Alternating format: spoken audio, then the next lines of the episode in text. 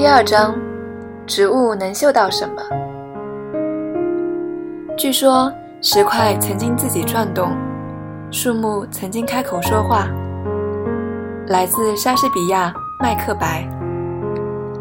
植物会嗅，植物能散发气味，吸引动物和人类，这是显而易见的。但是，它们也能闻到自己的气味，以及邻近植物的气味。植物知道果实什么时候成熟，邻近的同类什么时候遭到了园丁剪刀的修剪，又在什么时候被贪婪的害虫大嚼。它们是能闻到这一切的。有的植物甚至还能区分番茄和小麦的气味。与植物感受到的广谱输入视觉相比，植物能闻到的气味的范围是有限的。但是它们的嗅觉十分灵敏，为活着的植物体传达了海量信息。如果你在今天权威的词典中查阅“嗅觉”这个词，你会看到它被定义为一种能力，通过嗅神经受到的刺激而感知气味或芳香的能力。嗅神经这个词很好理解，就是连接鼻子中的嗅觉感受器和脑的神经。在嗅觉过程中，刺激物是扩散在空气中的小分子。人类的嗅觉涉及到鼻子中能感知借空气传播的分子的细胞，以及能处理相关信息，使我们对各种气味做出反应的大脑。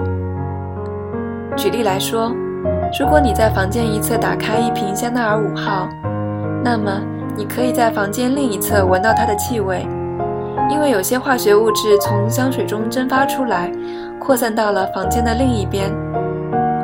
这些分子的浓度极低，但我们的鼻子里分布着数以千计的受体，不同的受体能够对不同的化学物质产生专一的反应。只要一个分子接触到受体，就能让你感知到新的气味。我们身体的嗅觉感知机制不同于感知光的机制。上一章已经说过，要看到一套完整的颜色谱，我们只需要有分别能感受红光、绿光、蓝光和白光的四种光受体就行了。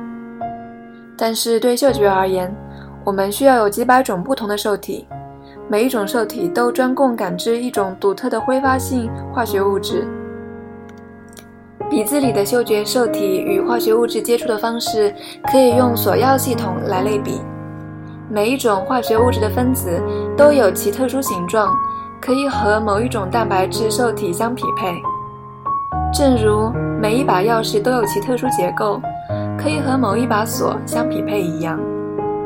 一种特定的化学物质只能和一种对应的受体结合，一旦发生这样的结合，这些化学物质就会引发一连串的信号，最后引发脑中的神经放电。